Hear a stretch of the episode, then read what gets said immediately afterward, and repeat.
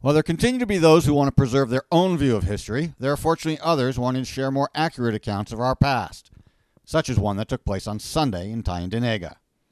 The Mohawks of the Bay of Quinte completed a reenactment ceremony of the Mohawk Landing on the shores of Landing Park in Deseronto. The landing celebration is MBQ's annual tradition aimed at reenacting the landfall and giving thanks for the safe arrival of their ancestors. It's also a time to remember and honor the proud history of the Mohawks of the Bay of Quinte. Chief R. Don Maracle reminded those gathered that the Truth and Reconciliation Commission calls on all Canadians to be better informed about this history, including what he called our ancestors' great sacrifice and service to preserve peace. That service has included fighting in the First and Second World Wars, as well as the Korean, Gulf, Vietnam, Afghanistan, and Iraq wars. All of these sacrifices were for peace, for freedom, the preservation of democracy, humanitarian decency, and the respect of all our rights, Maracle said. We invite all Canadians to broaden their knowledge of the history and great contributions of Indigenous people.